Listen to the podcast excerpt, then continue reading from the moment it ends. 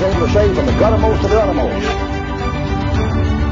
Welcome to the Word of a King podcast. It's where culture clashes with our calling, where preaching is more important than popularity, where we rightly divide and properly apply the scriptures, where we put to rest common and controversial issues.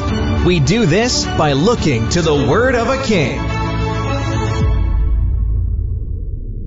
The key to understand the Word of God is for the author to show you what the thing says. If you understand that book, you get for the author. Then he opened their understanding.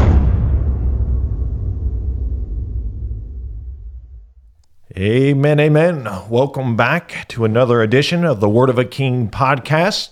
I am your host, Chad Reese, and with me, co host, Brother Brian Beam.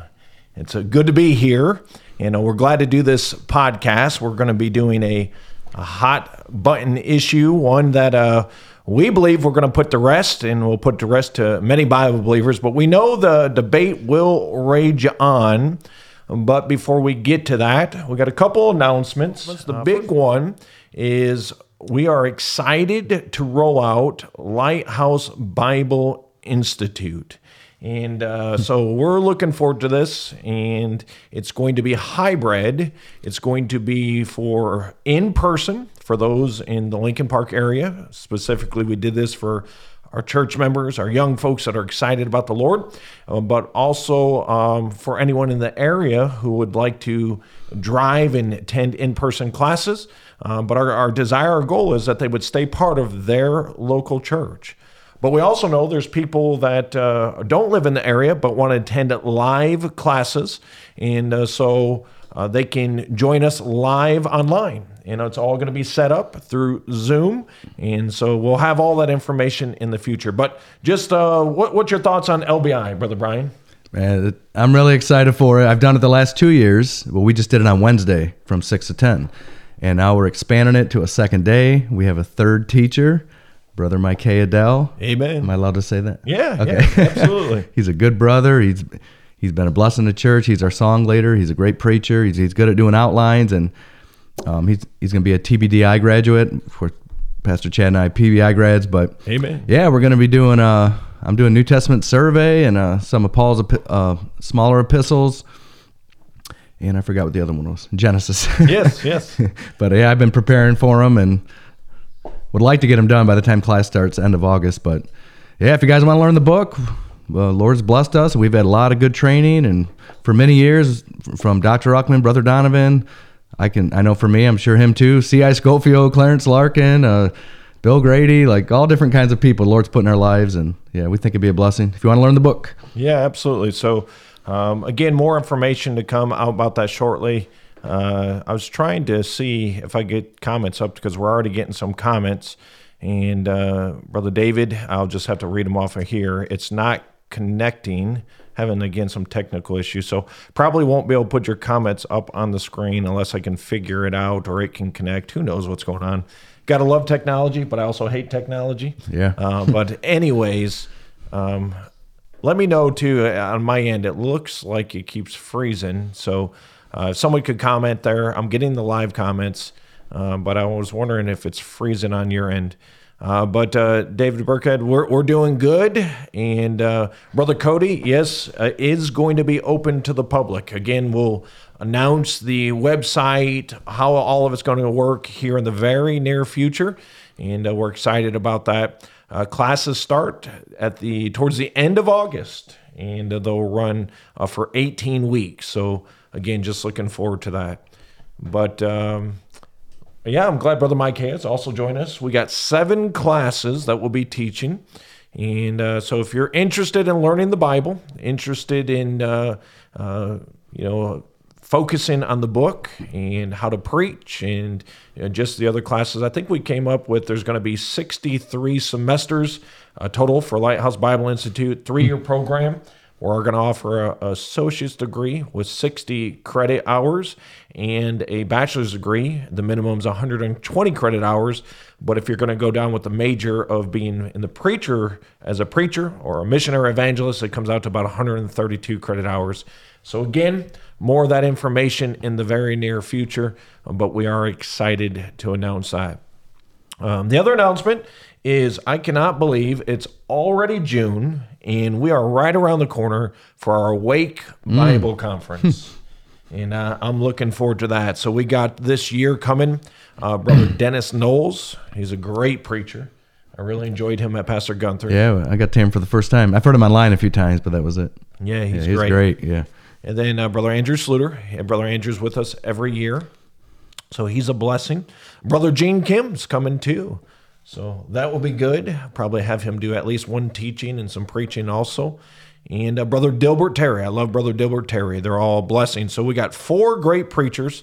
It's the last week of June and it goes into July 1st, which is that Friday. Uh, so if you're in the area, join us. Again, that's the Lincoln Park, Michigan area. I'm looking forward to that conference. Um, any comments, brother, in regards to that? I was just thinking, brother Terry or brother Terry put me to sleep the other night. I put him on the phone, and sometimes I can't get to sleep. I don't usually have that problem, but if I turn preaching or the Bible on, I go right to sleep. Sure, sure. but yeah, I enjoy listening to him. I've just heard him a few. First time I heard him was on Final Fight. I didn't know who he was, and I looked at my phone. I'm thinking, oh, this guy's excellent, and it was a brother Dilbert Terry. Yeah. Who pastor in Tennessee, but yeah, he's going to come. He, he's a blessing. Yeah, that's Brother Cody's uh, water. Uh, that brother Cody Waters, excuse me, I was reading. Yeah. it's pastor, and uh, yeah, so he he's coming. Um, brother Cody, to answer your question, yes, uh, I meant make your stream public. Oh, make my stream public. I'm not sure. Let's see, what do we need to do there? How do we do that, brother? Um, Hmm. Edit I live video. No, no, no, no. I'm not sure how to do that, brother. So sorry. We'll just have to roll with it. Again, seems like there's a bunch of technical issues. Someone can comment how to uh, make the stream public. It looks like it is public on my end because it can be shared, but maybe it isn't. I don't see any way to change it. Hmm. Anyways, we're going to roll with it. So try to get this stuff figured I see out. something said edit edit uh, audience. Maybe that's it. Uh, I'm not sure where that's at, though, brother. Do you see? Yeah. right Edit audience. There we go. Oh, perfect. There you go. All right, brother. Thank you. Of all people, I'm not know, a you're technology guy. me. Me That's the- a first. yeah. Hey, man. So now it is. We're ready to go. Thank you very much. All right. So got the announcements out of the way. We uh, talked about LBI, Lighthouse Bible Institute. We talked about our Wake Bible Conference, all the preachers coming. And uh, let me just say, in before we get into the subject, I'm just excited what the Lord's doing at Lighthouse uh, Baptist Church and just seeing you know, the young men and Yeah. the ladies and then everything going on, the spirit there. Crazy. It's just been wonderful.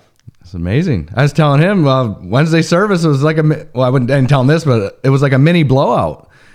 The singing, I mean, our church isn't huge. Like people are shouting and amening and lifting up hands, and we, that's pretty common in our church. But it was a little thicker, and for a Wednesday, and then Pastor Chad, he's been going through Revelation on Wednesdays, and you were going through Revelation 19 with the judgment seat of Christ, and I learned a whole bunch of things on that with the the garments and the getting a new body with 1 Corinthians 15 and different glory and it, it was just amazing. And anytime, Pat, if you ever heard Pastor Chad teach, he, he can teach the book. He knows the book very well, but he's going to preach. It's going to be a lot of preaching. So, but it was blessing. It was encouraging, and yeah, it was great. Well, Praise amen, brother. I appreciate those comments, and I just seems like the comments are starting to come through, and so yeah, it's very hard for me to read there. Can you read that, brother?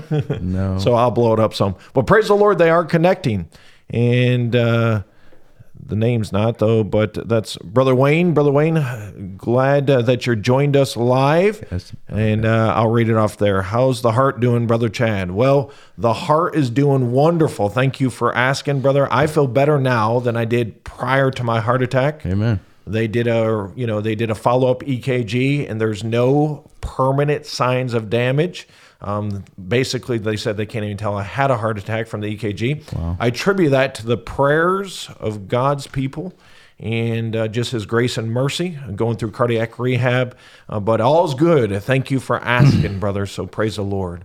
All right, well, praise the Lord. Looks like these comments are finally coming through too. Uh, so we'll be able to get your comments up. Um, let me uh, let me just do this here just real quick, And Brother Brian, let's go ahead and kick off the subject. I, I apologize again just by a little bit of distractions fighting through this technical stuff, but uh, we're going to get into the raging battle of repentance. The raging battle of repentance. And uh, again, brother, I, I said this. I think, you know, for the Bible believer, and I know I got to be careful. I'm not saying that someone differs from us, they're not a Bible believer. but I think for those that are a Bible believer, this issue's pretty straightforward. And um, there's three sides to this issue in regards to repentance there's the far left, which is easy prayerism, there's the far right, which is lordship salvation, and there's the center. The right position, the Bible believer's position. Amen. And uh, the Bible says a false balance is an abomination to the Lord. And so I believe that, and I believe that uh, you can get off on this doctrine just like you can get off on any doctrine. And I think one of my favorite messages at the last conference uh, with uh, Pastor Gunther at Victory Baptist Church, although I loved all the messages, uh, was Brother Dennis Knowles' message on reactionary theology. and uh, I just love that message because I believe that's true in so many situations. And basically, to summarize his message was what happens is people are so liberal, and so therefore Christians think they need to become legalistic to kind of balance out the liberalism. And that's just one example. And he went through all this reactionary theology. And I think both sides on this issue can be a little bit reactionary. Meaning, I think, you know, they put their, their foot down, they plant their flag, but maybe there's a little bit of truth on both sides. But that's what we're going to discuss. Um, so, uh, Brother Brian, why don't you give a summary of all three? Why don't you give a summary of the far left, easy prayers, I'm a summary of the far right, lordship salvation, and a summary of, of the center, the Bible believer's position. And when you get to that, let's specify, let's deal with New Testament salvation, because that is the most important thing in regards to this doctrine. And we'll talk about different things. We'll talk about for the Christian, what does repentance mean? We'll talk about in the Old Testament if we have time, if questions get brought up. But right now, in all three of these categories, Brother Brian, re- summarize what they mean in regards to salvation. Okay, so the uh, Lordship Salvation people or heretics, whatever, they're going to say you must turn from your sins. Don't tell me you're saved and you're still smoking cigarettes. You better check your salvation. And oh, if you went to the movie theater, you better see, you better make sure you're saved. You better come down to the altar. And they get a lot of retreads. They get people doubting their salvation, and they want to tie all these conditions to being saved. So repent. Repentance in salvation to them means a turn from your sins, maybe have deep contrition and deep sorrow and cry out to God, like evangelical repentance and maybe some old school Methodist or the some kind of wacky Baptist or whatever. But that's what that's what they're going to be. You know, get, keep going. It's kind of like if he's not Lord of all, he's not Lord at all. And if your life isn't showing it, if you then you haven't really repented, and you gotta that's kind of getting in a different topic. But if you don't have all these works and all this fruit, and you don't have all this stuff going on, are you really saved? And they just really get people to doubt their salvation. And to them, repentance when it comes to salvation means to turn from your sins. And if you haven't, you're not saved. Yeah, so before you move on, uh, let's just discuss this for a few moments. I feel like a lot of, and I'm not trying to call any group out, but a lot of traveling preachers, specifically Call them out. evangelists. evangelists are, are guilty of this. And, and again, I'm not referring to good Bible believing evangelists, but a lot of times evangelists want to come in and they want to show that they're effective, right? Yep. And they want results. And Yeah. therefore, uh, and here's the truth most of the time, and uh, at least in Bible believing churches, because though our, our mindset and how we do things, most of the time the pews are not filled with lost people. E- Even at conferences, right? Yeah. The vast majority of people that come to Wake Bible Conference are going to be saved folks. Now, if there's someone there that's lost, we pray that they get saved. But the vast majority that these preachers are going to come preach to are saved people. And therefore, there's no one getting saved. And so, therefore, it's not like a revival in their eyes.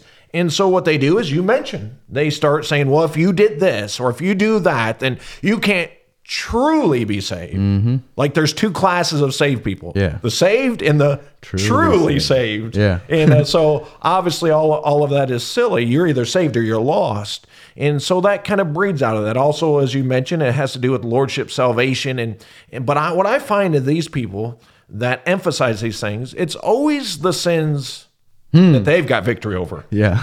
They never preach on pride or envy, or Laziness, laziness. overeating. Right. you know, because it's always about drunkenness, smoking, fornication. And and again, we, we pray and you should live a holy life pleasing the Lord. But stopping any of those things or all of those things will not save anyone. So, anyways, that's my rant. Well, that's kind of like from our last podcast or a couple of them ago on the street preaching. The guys, the different crowd of street preachers that preach the wrong way. That's that's they're in the the same bent where they got they're preaching on sin, sin, sin, sin, sin, because you have to repent of your sins in these people's eye. So I guess if you believe that, I guess you should just be preaching on sins all the time. Sure. You got to get these people to realize they're sinners before they can get saved. And you got to preach on their sins, get them to turn from their sins in these people's eye, the heretics' eye. So Yeah, and uh, I, I do like what Brother uh, Quentin said here. He says, I'm not sinless, but I do sin less. And praise the Lord for that. Um, obviously, Brother Quentin, you. we know his testimony. That's because you are saved. and I know he knows that too. But that what we're what we're talking about right here is to get saved. And nobody sins less to get saved. Because where does it stop, Brother Brian? I mean, what sin do they have to turn from? Right? What sin do they have to forsake? I mean, do they have to forsake fornication, drunkenness? And, and we'll, we'll we'll circle back to this, but the truth is, most people that are lost, they don't even really understand what sin is according to the Bible. a lot of Christians don't. Yeah, a lot of Christians don't. And I guess they're not saved. so yeah, exactly. so this whole idea that you just have to forsake all your sins or turn from your sins for New Testament salvation is just not biblical. So that's that's the lordship salvation side, and I, I would call that the far right. I got a story, a little quick story in it. Brother yeah, Donovan ahead. gave the story, and Brother Donovan is he's in agreement with what we're saying, or we're in agreement with what, what he says. Right. But he he mentioned a story in class. He was um, at PBI going door knocking with the guy, and he was dealing with the guy. He and Brother Donovan were dealing with the guy, and Brother Donovan said, it "Looked like the guy the guy wanted to get saved. And he might even been crying or whatever, but he he wanted to receive Jesus Christ and get saved, and the guy didn't lead him the Lord." And well, he didn't because he asked him. He said he, he mentioned he lived with his girlfriend or something, and he said, "Are you willing to kick your girlfriend out because that's a sin? You're living in fornication, and if you're not married, you can't be living together like that. Are you willing to turn from that?" And the guy said, "Which." I mean, a lot of Christians wouldn't even be willing. Like some guy just comes in your home and telling you to kick your girlfriend out, or they might have been together for years, whatever. I mean, I kind of get that. And the guy wasn't willing to, so the they walked out. And Brother Don was like, "What are you doing? Why why are you bringing that up? Why don't you leave the guy to the Lord?" Right. And he said, "Well, you got to be willing to do that." He's like, "Well, did you open up his fridge, see if he had any beer in there, and tell him he's got to turn from his beer, or what? Like, where does that end? Right, That's got right. nothing to do with salvation, New Testament salvation. Right. But- and really, they're putting the cart before the horse because, and then we're, we're going to get to it, but we, we believe, as I already said, we will believe and live in living a life holy, be holy, for I am holy. But you don't clean up to get saved. You can't clean up No. enough to get saved. And so that whole idea is just, again, it's absolutely foolishness. Uh, but let, let's move on. Again, we'll probably circle back and get more of these details about all these subjects. But let's talk now about the far left, which would be is Yeah. easy. I like to say prayerism because I don't like the term easy believism because salvation is easy on our Amen. part. But easy prayerism, why don't you just kind of describe that? Okay, so you guys, everyone watching, probably agrees with what I said. So the reaction to that is an overreaction, which brother knows that's a sermon. That was the point of a sermon. We overreact. Right. So here's what the other crowd does. They recognize that error. They recognize the problem there. It's just through Jesus Christ. It's just the gospel that he died, was buried, rose again. You believe the gospel, your sins are forgiven. You don't have to turn from your sins. Correct. Amen. We agree with that. Do you so here's what they do. Do you believe the gospel? Yes. Bam, you're saved. Yeah. That's it. Right. A lot of times you want to say a prayer, but sometimes certain crowd, you don't even have to say a prayer. Yeah. I heard a case, you were telling it. Sure. The guy will pray for you. Like, you believe that? Yeah. Okay, you're saved. Yeah. That's easy prayerism. One, two, three, pray after me. You believe Jesus died? Yeah. Little five year old. Do you believe he was buried? Yeah. He rose again? Yeah. Are you a sinner? What? You ever been ba- mean to your mommy? Yeah. Okay, you're going to hell. Do you want to get saved? Yeah. Pray. Okay. There, you're saved. That's the reaction too far. There's, they're, they're missing a few things in there. Yeah, I- I'll go ahead and tell that story because that's actually a good story. But we had a, a family, and again, I you know I I pray for them. I wish them the best, and I won't mention their names because their names is irrelevant. Uh, but they came from uh. Steve. No, I won't. they, they came from uh, Steve Anderson type churches, and uh, so they're Andersonites. And uh, one of the big issues, obviously, with the Andersonites, they are extreme easy prayerism. And simply, you just have to know the facts, right? It's all intellectual. You just simply know that you're a sinner, know that Christ died for you, know that he rose from the dead. And as long as you believe those things, and we're going to talk about that because now we may start Yeah. ruffling a little bit of feathers on the other side Yep. As long as you just believe those things, then you're saved. And and it got so bad where you know he was just telling people this in the church, and I had to pull him to the side and talk to him and explain to him biblical salvation. Uh, but uh, I, I think as soon as that meeting was over, we have this gentleman who uh, visits our church. We we call him Ponytail Paul. Ponytail Paul is not saved. Um, he, uh, I believe, he has like a Catholic background, and Yeah. he holds to Catholic teachings. But he comes, he comes to the Lighthouse, and we'll preach him. We're kind to him, but he's not saved. And uh, so this this gentleman decided to start witness to him, and of course, he was opposed to receiving Christ. He was opposed to you know forsaking, uh, trusting in Christ alone. And we've again, all, a bunch of us have witnessed to this guy Bunch of in depth, In in depth. depth, an hour, two hours, several guys, many times. But he just will not change his mind about how Catholicism is wrong and you know those things will save him. So, anyways, this gentleman who was an Andersonite that was visiting our church or who was you know going to Lighthouse for a little bit of time, he's he said, well, "Okay." After he got done witness to him and the guy wouldn't accept Christ, he said, "Well, can I pray for you?" And Ponytail Paul said, "Yeah, you can pray for me." And the gentleman prays the sinner's prayer. Lord, I'm a sinner. Lord, I believe you died for me. Lord, save me. And, you know, he says, Amen. And as soon as he gets done, he looks at Ponytail Paul and says, Do you believe all that? And Ponytail Paul says, Yeah, I believe that. He said, You're saved. You just got saved. But see, that's the problem, brother, when it's just intellectual, when it's just you want to define salvation as nothing more than belief in the facts of the gospel. Like I always say, and I understand what you say, Brother Brian, it's good, but every Catholic will say they believe the death, burial, and resurrection of Christ. Now, we understand they don't truly trust in the death, burial, and resurrection of Christ alone, but that's the other side of the ditch. The other side of the ditch is it's just intellectual, it's just what you believe in your mind. And uh, so that's the other side of easy prayerism. The Lordship salvation's on the right side, easy prayerism on the left side. Why don't you just for a few moments explain the correct side in regards to New Testament salvation? Okay, I will transition to the correct side by telling a story with side two, which will show you what was lacking.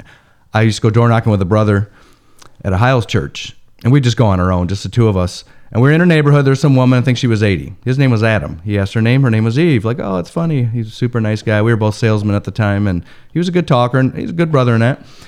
And he asked her if, if she was saved. She's like, Well, I'm a Catholic. And he's like, Well, do you believe Jesus Christ died for you? Oh, yes. Do you believe he was buried? Do you believe he rose again? Oh, yeah, sure I do.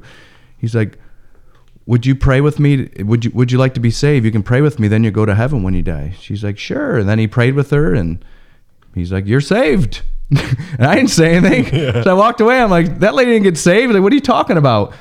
I said she's a Catholic. She's been a Catholic her whole life. You think you think she believes the gospel? He's like, yeah, she prayed it.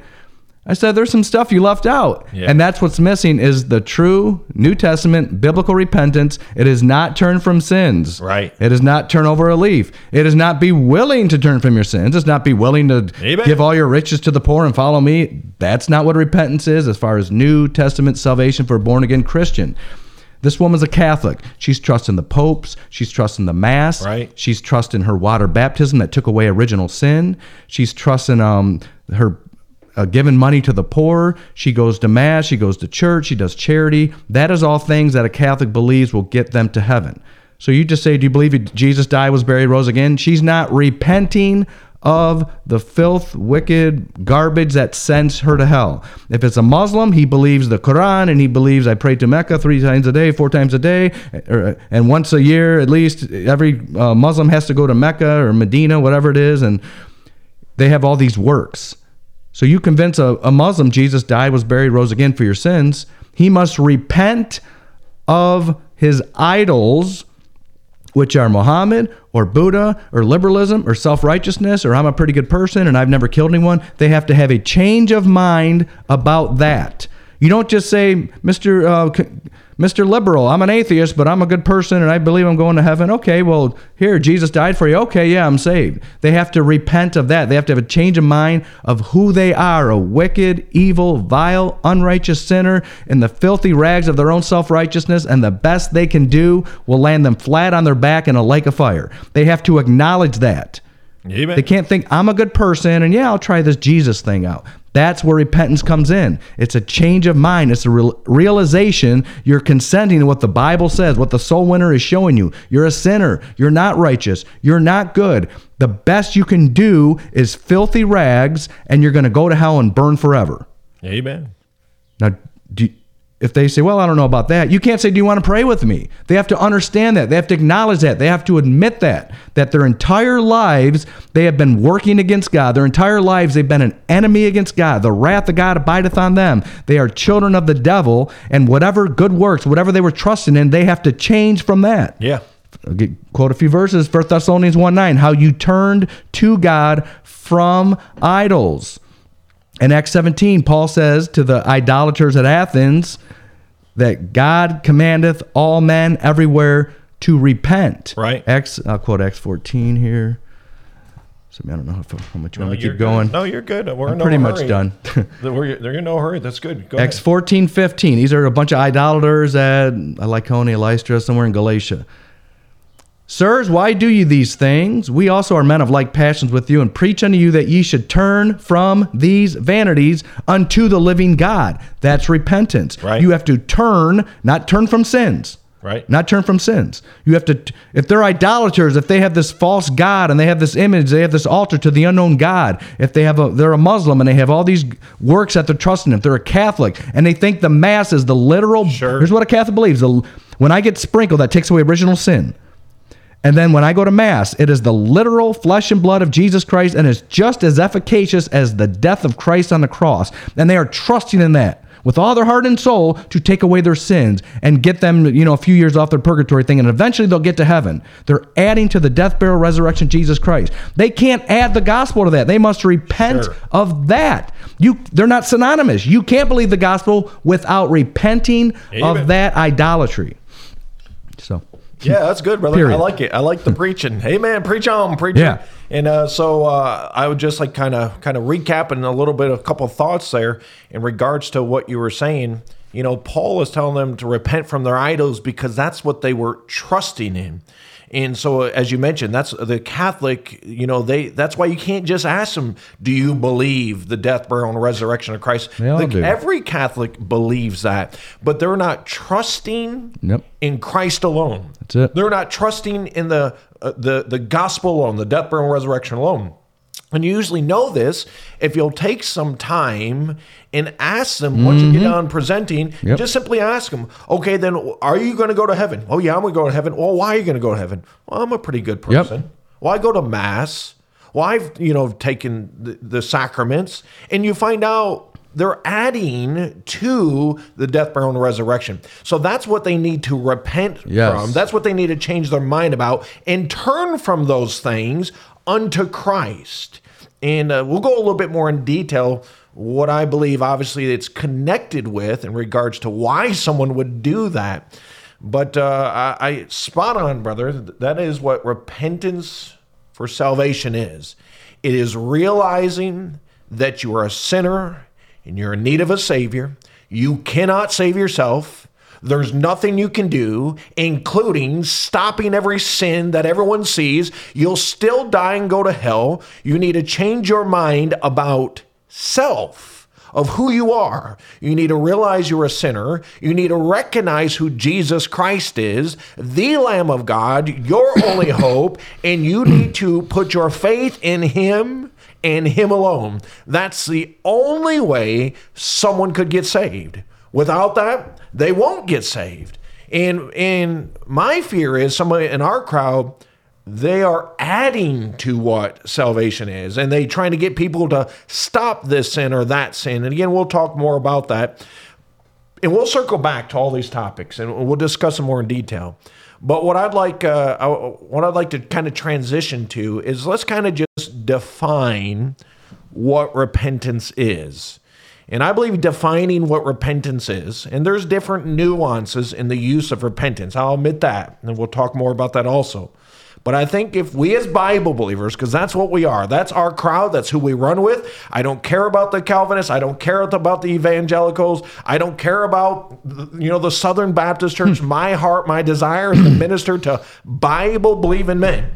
And we, as Bible believing men, we have what's called the law of first mention. And the law of first mention usually will carry the connotation of the word throughout the scripture. Now, that doesn't mean that there's not more than one use of the word. Before we get to law first mention, let me just illustrate this. Clearly in the Bible, the word hate has two definitions. One definition of the word hate simply means to love less. Or another definition of the word hate means to how we use it in modern vernacular means I despise you, I want to destroy you. Hmm. And you can find both of those usages in the King James Bible. But with that said, let's look at the law first mentioned in regards to the word repent or repented. And we know it has to do with the Lord Jesus, has to do with God Almighty.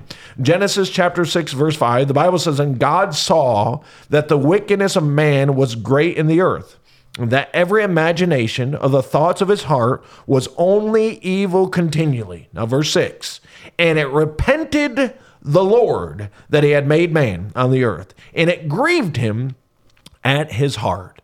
And so there's the very first time the word repent in any form shows up, and it has to do with God. And God is not turning from any hmm. sins hmm. because God does not sin. And therefore, you can throw out this idea that the word repent means to turn from sins. It doesn't.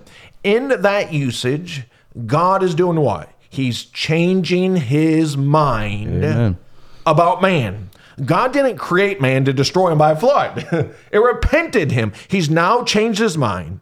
But I also think there's something that sometimes get left out, especially in regards to New Testament salvation, and that it grieved him at his heart.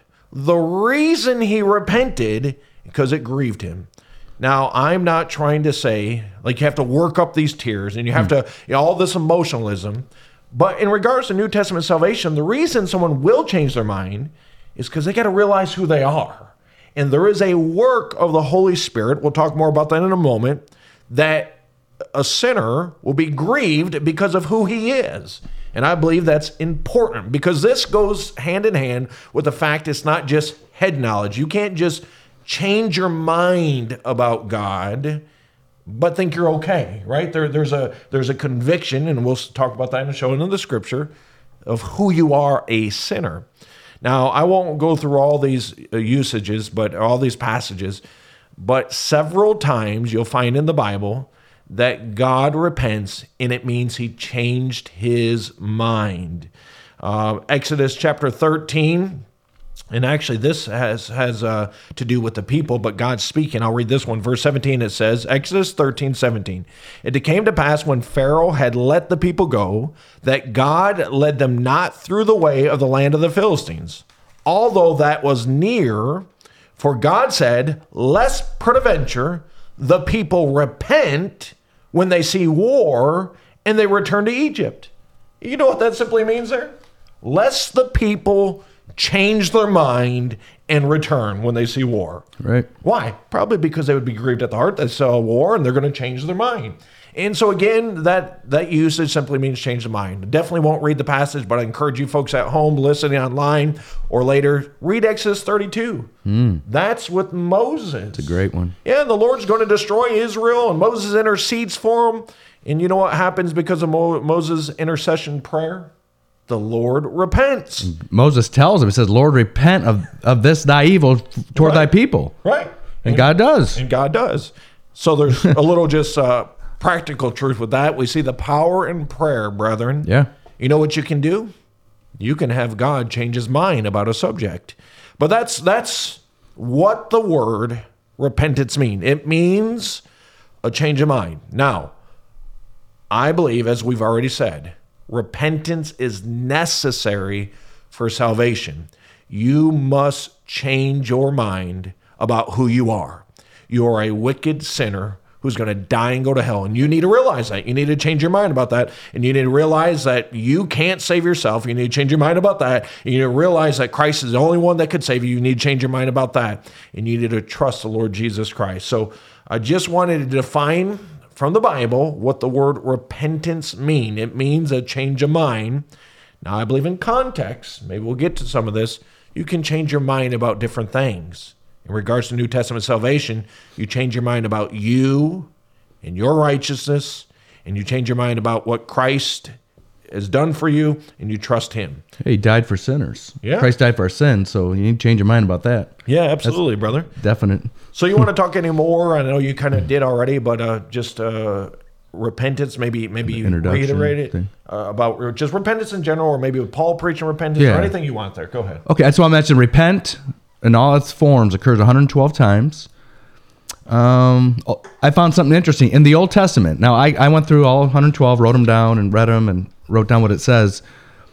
But as far as God, when He repents or He talks about repenting, 23 times, where it says God repented in the Old Testament.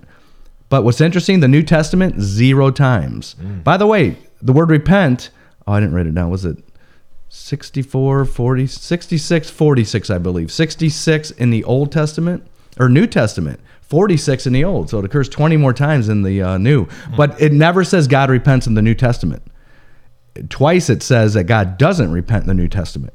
But in the Old Testament, God repents 23 different times. And I think maybe the uh, neat truth there is that in the Old Testament, kind of a salvation thing where everything is everything is open, it's not fixed, it's not settled. Our salvation is settled. I think once Israel, once the kingdom offer was done, Acts seven, you know, however far you want to, well, don't go past Acts seven, Right, but- right, right. unless you're hyper. Go back listen to to Acts twenty eight. podcasts. Yeah, listen to that one if you think that. But um, a lot of things were flexible. John the Baptist is Elijah. John the Baptist isn't Elijah. If you will receive it, what's the key? Matthew 11. If you will receive it, this is Elijah, which was for to come. It's flexible. So God can repent. God can change his plan, his program. But once under New Testament salvation, God doesn't repent anymore. So I th- thought that was kind of neat. little dispensational nugget there to ponder on. That's that's good. I Amen. like that. And I want to uh, shout out to Brother Joseph Deering. He tried to send me a file and it didn't work or something. So he took a photo of his. This he wrote a little pamphlet on repentance that Brother I guess Sam Gipp published, and it was excellent. I text told him that. Amen. but I, I read that. It was just 13 pages. I read, and it was it was excellent, Brother Joseph, and he had some really good stuff in there. But how repentance and belief, like in Luke 16, it talks. He pointed this out. I never noticed it. The rich man sends to Abraham, though if one rose from the dead, they will repent. And then Abraham said, they won't be persuaded, though one rose from the dead. Mm. Right. And then same with Acts 26. Was it Agrippa? I know thou believest. And he said, almost thou persuadest me to be a Christian. So that's kind of giving you more definition. And Brother Joseph was showing how repent and belief are, are synonymous. And we're I'm not we're not totally sold on that one, but they definitely are hand in hand. I think that they are separate, Sure. but they definitely are hand in hand and they definitely are both necessary for New Testament salvation. So real quick, while you're on that that uh, subject, and I'll just throw this comment in here. Uh, again, I would agree 100% in regards to New Testament salvation that you cannot separate them. They're like Siamese twins. You can't separate, you know, repentance and and was faith is that what are you talking Yeah, about? belief. Yeah, belief. Yeah, you can't separate them because it's not just a change of mind. You also have to have faith, right? Uh, repentance towards God and faith to our Lord Jesus Christ, Acts 20, 21, right? So they're synonymous in their use, definitely in regards to New Testament salvation. But I like to give my testimony in that's good. regards to why I believe obviously they're both necessary, but they're a little bit different.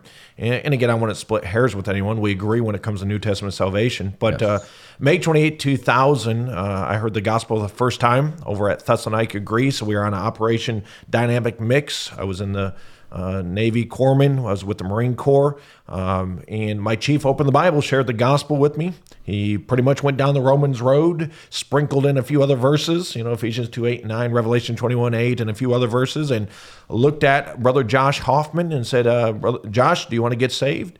And Josh said at that moment, Yes, I want to get saved. And got down on his knees right there in front of all uh, the, you know, all of his peers and in front of my chief, and he called on the Lord to save him. And he got saved that day.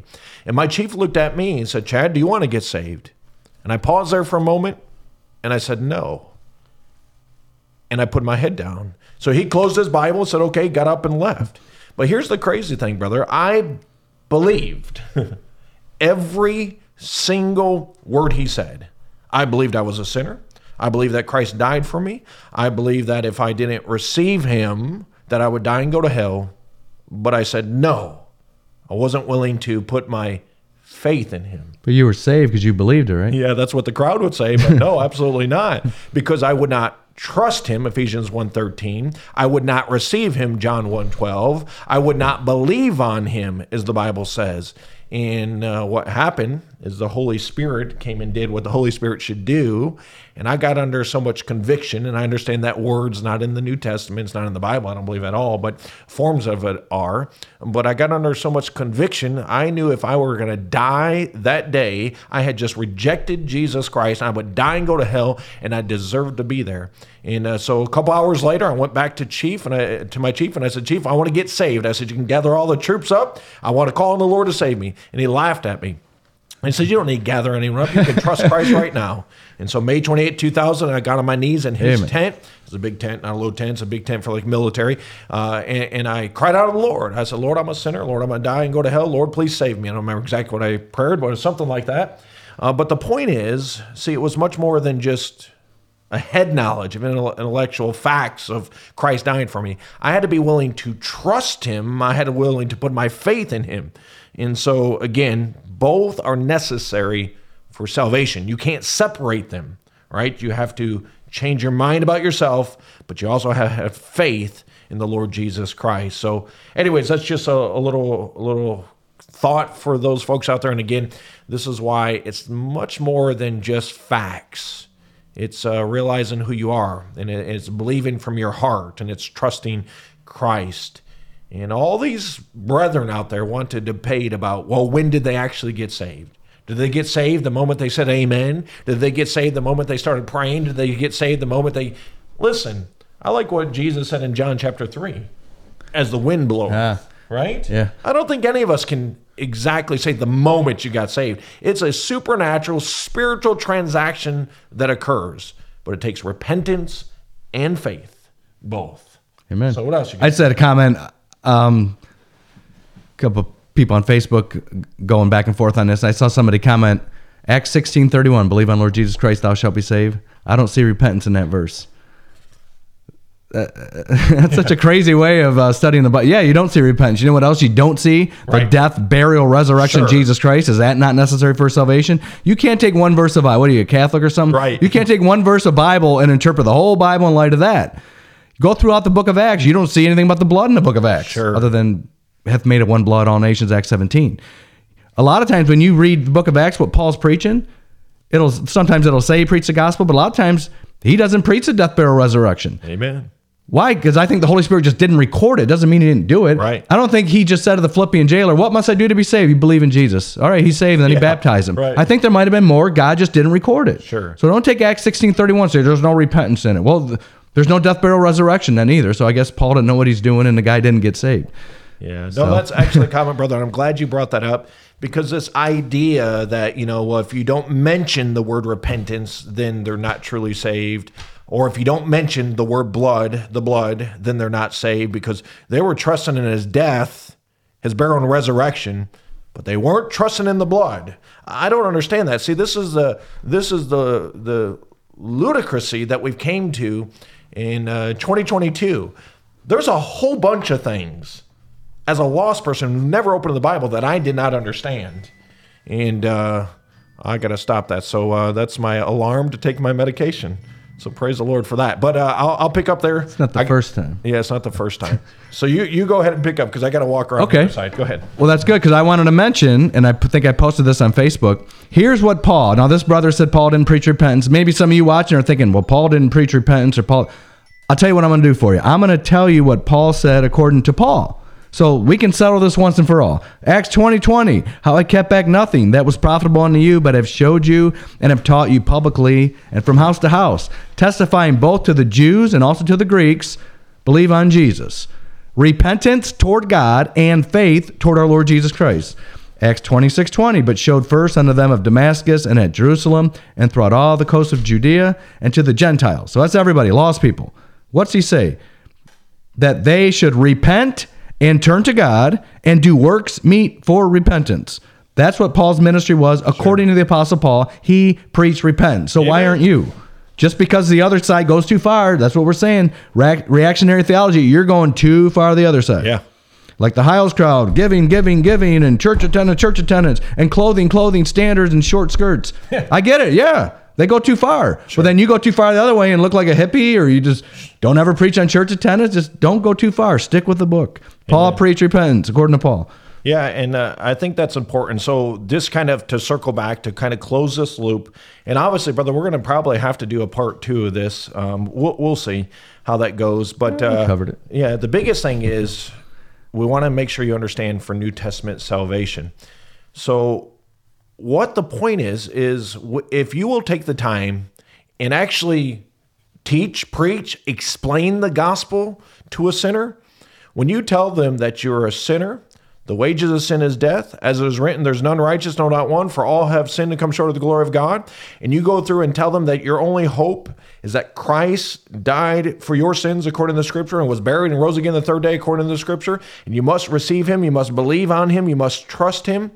Listen to me you don't have to mention the word repentance and you don't have to mention the word blood because if you're telling them that Christ died for them and he shed his, you know, he was crucified for them, then that's what they must believe is a death, burial, and resurrection. It's like you have to, some of these brethren, you have to put these, uh, you know, words in there and you got to make sure that this lost man understands all the doctrine that a Christian's supposed to understand, but that's not salvation. Salvation, again, one more time, is realizing who you are, a sinner and you need to change your mind and realize that on your own, the best you could do is end up in a devil's hell.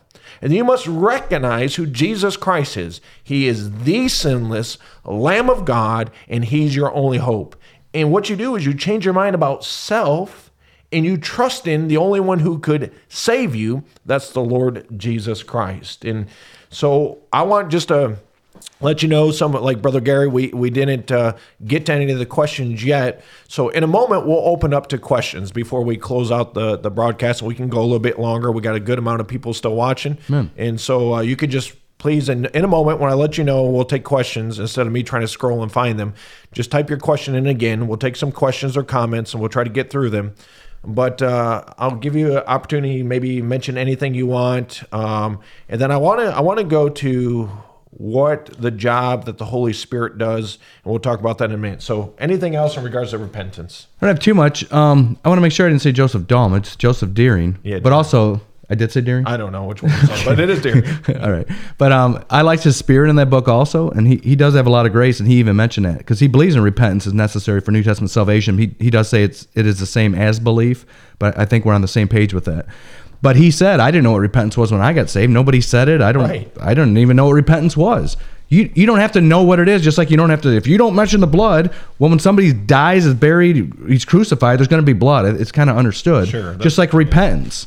I'm sure when uh, Brother Deering got saved, he didn't. I'm a pretty good person. I'm going to heaven when I die, and then I'm sure he repented of that to receive the gospel. So it's kind of implied, but you do need to emphasize. I think it's a good thing. We we were talking about it at my house the other day, and a brother from church mentioned, well, when I witness to people, do I have to say repent? Like you don't have to say repentance. But the idea needs to be Yeah, there. absolutely. If necessary, it might be somebody who's already heard the gospel. It might be somebody who's already torn and bruised and hurt, and they're they're ready to get saved. You don't need. They already know they're a sinner. They know that. I, I know it's only through Jesus. Somebody comes up to me, but I've never received him. I'm going to lead them to the Lord. I'm going to make sure that a lot of times they might already be saved, but I'm going to lead them to the Lord. I'm not going to go through all the repentance thing, but they need to understand the idea, what the biblical idea of repentance and where it ties in with New Testament salvation. Yeah, absolutely. And that's so important. That's what I was trying to articulate is, you know, you don't have to mention the words, but you better present the gospel in a manner where they know they have to change their mind about self. They need to repent of who they are a sinner. And the same thing about the blood. You don't have to mention the word blood, but they better understand that they're trusting in that blood because you preach to them the death, burial, and resurrection of Christ. And it says in 1 Corinthians chapter 15 that Christ died for our sins according to the scriptures. Now, how he died according to the scriptures, he was crucified. And when he was crucified, he shed his blood. And this is what I'm saying don't rush salvation. Don't rush trying to get someone to say a prayer. Take your time. If there's an open door, and preach to them the cross, preach to them the death, burial, and resurrection. Make sure they understand that they're trusting in the blood of Christ and that alone and what he did on the cross. But if you didn't mention the blood, it doesn't mean someone can't get saved. If you didn't mention the word repentance, doesn't mean someone can't get saved. I had a sixth grade education. You would have asked me what repentance mean when I was lost. I would have been able to tell you. But I sure knew I was a sinner, and I sure knew Jesus Christ was my only hope, and I believed on him that day. But I want to talk to you. Brother Donovan pointed this out. I thought it was excellent in regards to this issue with uh, repentance, and he talked about the job of the Holy Spirit. Me and you joke about this sometimes, brother, when we talk about dispensationalism, rightly dividing, and well, how do they know this in the future? And we always joke, oh, well, I guess maybe the same way we do, the Holy Spirit, right? Yeah. and so sometimes we take the work of the Holy Spirit out of the equation of salvation, but really that's the job of the Holy Spirit because we can't save anyone, right? We preach the word, the word of God is quick and powerful, and we understand that, and they need the word of God, but the Holy Spirit does his job. Now, Brother Donovan pointed this out in John chapter 16, verse 11. This is Jesus speaking. He says, Nevertheless, I tell you the truth. It is expedient for you that I go away. For if I go not away, the Comforter will not come unto you. But if I depart, I will send him unto you. Now uh, listen, and when he is come, he will reprove the world of sin and of righteousness and of judgment. Now, again, that's where I say the word conviction is the same. He's going to reprove you, right? He's going to show you you're wrong. That's what I mean by conviction. Now, what is this? Verse 9 of sin because they believe not on me. See, that is the sin, hmm. not sins. That is the sin you need to repent of. Amen.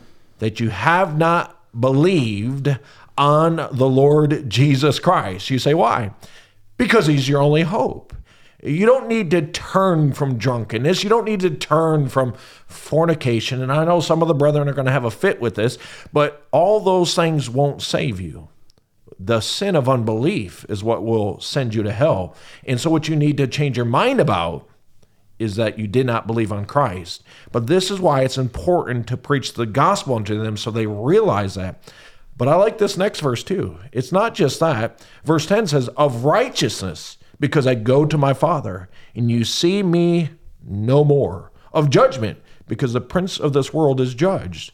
So you get there, he reproves of sin, because they believe not on me. So they have to repent of that. They have to believe on him. Of righteousness, because they go to my Father. And what that has to do, how did he go to his Father? Well, because of the resurrection. And what they have to realize hmm. is Christ is not in the grave still. He resurrected. That proof, that's the infallible proof that hmm. he is who he is. And you know what you realize by that? That you can't get to heaven by your own righteousness. Amen. You need the righteousness of Jesus Christ. Why? Because there's judgment coming. It is appointed on men once to die, but after this, the judgment. And so, if you incorporate those aspects, what the Holy Spirit will do, He will show them that they need to repent, change their mind of the sin of unbelief. Why? Because they are not righteous enough to get to heaven. And uh, obviously, because then they're going to face the judgment. So, uh, pick up from there, brother. Yeah, it was good. And Jesus Christ rose from the dead. Every man that ever died, it's still in the ground. But Jesus Christ proved he was God by rising from the dead, destroy this temple, and in three days I will raise it up. That's something that no one else can do. I think so. On this screen, you did. That means I lost it. yeah, you lost it. They can probably hear you. Should I keep talking? All right, and I'll read what Paul said. Um, And also the and of judgment because the prince of this world is judged. So you need to repent of the sin of unbelief. You need to acknowledge Jesus Christ. His he tied it in with his resurrection of sin, of righteousness, and of judgment, because the prince of this world is judged. Let me read Acts 24, 25. This is Paul talking to a lost man. And as he reasoned of righteousness, temperance, and judgment to come. Oh, wait. I, I, the hypers say Paul never used the word hell. Correct. Paul never did use the word hell. Occurs 54 times in the Bible. It's on now. Zero times in Paul's epistles. But Paul believed in hell, and he he doesn't. He, Second Thessalonians one, he talks about flaming fire, taking vengeance on them that know not God, obey not the gospel. And Romans two, he talks about hell. Romans one, he talks about hell, but doesn't use the word. But he talked of righteousness, temperance, and judgment to come. And Felix trembled. That's New Testament, Pauline, soul winning. That's how you do it. Matching John 16. And not just positive and sweet. And you believe Jesus died? All right, say this prayer. One, two, three. amen, amen. I'm not sure if you guys got a, my screenshot of uh, me trying to stop my alarm, but again, I apologize. But good stuff there, Brother Brian. And uh, this is one of the things working through trying to go live versus recorded. But with that said, I think we have covered repentance regard to salvation the best that we can. I don't think there's anything we can add. And I know we didn't get into all the other nuances in regards to salvation. But uh, why don't we, yeah. at this time, uh, just take any comments, questions, maybe something that you want us to clarify. I know. So, I noticed somebody asked about Cain and Abel if they were twins. Did they? It's a little unrelated, but yeah. Well, maybe, maybe we'll maybe we'll uh, talk about that another day. Can I just point out something that we yeah. didn't mention? The only thing I can really think of is um, Jonah three. A lot of people quote that, but God saw their works that they turned from their evil way. That's works. Now I'm I think the repentance is the change of mind. I'm not gonna I'm not gonna go there with Matthew 12, 41. They repented at the preaching of Jonas. They could still change their mind and then have the works. It doesn't have to be the same thing. Two separate events. But maybe it is. But either way, it's an Old Testament issue, so it's it's not not debatable for New Testament salvation. We're all on the same page here, brethren. Yeah. for those who agree with us, what we're saying.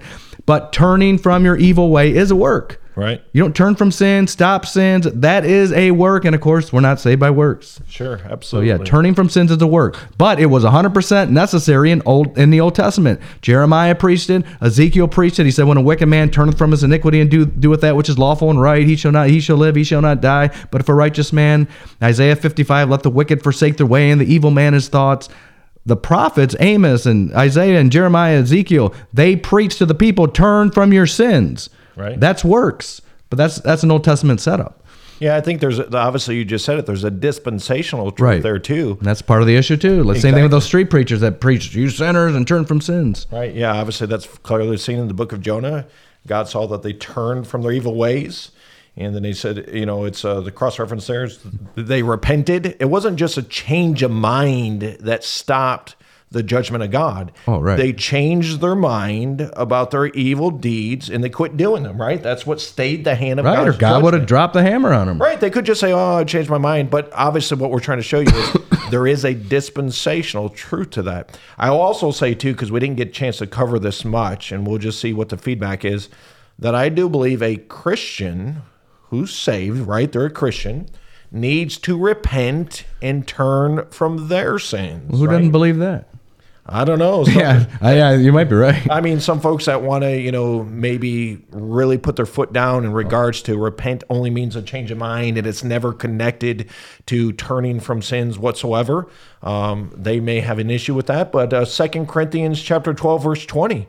Uh, I'll just read verse twenty-one. This is, you know, Paul talk about when he comes to them. But verse twenty-one says, "Unless when I come again, my God shall humble me among you, and that I shall be well many which have sinned already."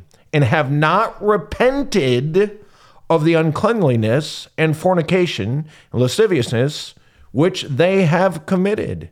And so he's trying to tell them, you know, repent, change your mind, but he doesn't want them just to change their mind. He wants them to quit doing it. you know what I mean? So yeah, um, that's so there is this connection with repenting, changing your mind, connected with stopping sin, but never in regards to salvation. You'll see some of that usage there in the Old Testament, and you'll even see it there some, I believe, with the Christian, because if you do change your mind about your sin, then you should strive to quit doing it, right? So there, there's a connection there, I'll say at a minimum. but it can't be just Paul was saying, well, change your mind about it. Obviously, clearly in the context of 2 Corinthians chapter 12, hmm. he wanted them to stop doing it. But they can't stop doing it without a change of mind. So Yeah. that's why I think the overall definition is good, right? It means a change of mind. But then you got to read in the context of what they're changing their mind about. Are they changing their mind about their wicked sins? Or are they changing their mind about who they are as a sinner in need of salvation? But it definitely means change of mind. So I think uh, we kind of shotgunned at the Yeah, end again. good. Sorry about the interruptions, but um, why don't we take any questions or comments? I'm going to go back to Brother Chips, and I apologize uh, if you made comments or questions before, but we got too many to go through. So I'm going to go back to Brother Chips, and we'll kind of read these and see if you want to make any comments about these, brother. And let's uh, go through. Now's the time. If you have any questions or comments, go ahead and put them up. But let me see what we have here. And I do apologize. I got to go back on this screen because that is just too too small there. So let's go here. And oh, good night. All right, I'll try to read it here on the screen. We're going to send it over. All right, Brother Chip said the problem is that the flesh never did get saved. A man is dealing with unsaved flesh both before and after the saving of his soul. The turn from your sin crowd thinks they can do something about their flesh because they haven't faced the realization of how utterly wretched, wicked, and depraved and lost their flesh still is. We can't cure it, repair it, improve it, or redeem it. It's a body of death. All we can do is keep putting it back in the grave. All we can do is reckon it dead. I like that, Brother Chip. I think that's spot on. And uh, I, Brother Gene Kim uh, does this uh, teaching on repentance, and he has the two crowds, right? The easy prayerism crowd and the Lordship salvation crowd. And he divides it uh, basically, like you had mentioned, and he shows how both sides, they're really dealing with different parts of man. The the, the easy prayerism, and you know you you know uh, that's dealing with one side, and the lordship salvation is dealing with the other side, and basically the lordship salvation side is dealing with the new man. Right? They want you to quit sinning. Well, there's a part of me that is sinless. That's that new man. But as you mentioned, brother Chip, that flesh will never be until we uh, get a new body. But yes, we should strive to reckon it dead. So let me go through these other comments now, and if there's any questions come up, we'll we'll take them as they as they come up. All right. Praise the Lord, brother. Norman said, You two are absolutely 100% correct. Well, we appreciate that, brother. That's a blessing. We appreciate you watching. Make sure anyone who's watching likes and shares. All right, let's get the next one here. You got a comment in Go first, ahead, brother. First Kings eight. It says that they bethink themselves and repent. Now this is Solomon when he dedicates the temple and he getting kind of the whole history of Israel. They go in the land and then they and then they uh they, God takes them into captivity. They repent. He says if they bethink themselves and repent, Hmm. and bethink means to come to the realization. Let me read. I wrote the definition down, and it only occurs two times in the King James. Call to mind, recall, consider. Now that that doesn't mean change your mind. That's not repentance. But he says you bethink, you call to mind, you recall, you consider, and then you repent. That's I thought that was a good definition there. Yeah. But the the cross reference with Second Chronicles says, "Return unto thee with all their heart and soul." That's a parallel passage with bethink and repent, the change of mind. It's not just an intellectual thing. That's what I'm pointing out here. With all your heart and soul. Right. So it's more than just a, a knowledge. Oh yeah, Jesus died for me. Yeah, everybody knows that. You know, that's, That's, good. that brother. doesn't cut it. That's good to point out because when we talk about the mind, oftentimes people will define that with worldly definitions, but the mind in the Bible has to do with the whole person, with their heart, with their soul. And that's what we're saying. It's got to be more than just intellectual of changing your minds and knowing some facts. That's not salvation. And so, yeah, it has to do with your heart and soul and believing and being persuaded, as Brother Darian's pointed out in his Right. book. So that's really good. All right, he says, uh, uh, uh, Brother Norman said, it's all the Lord Jesus Christ, our Savior. He paid it all. Praise the Lord. I'll keep reading through these. Again, he commented, Thanks for all the comments, brother. He said, Love you, brothers in Christ, Jesus, our Savior. Amen. Uh, let's go up to Brother Quentin's here. Q. Q, we miss you. Praying Yeah, for you, brother. Q.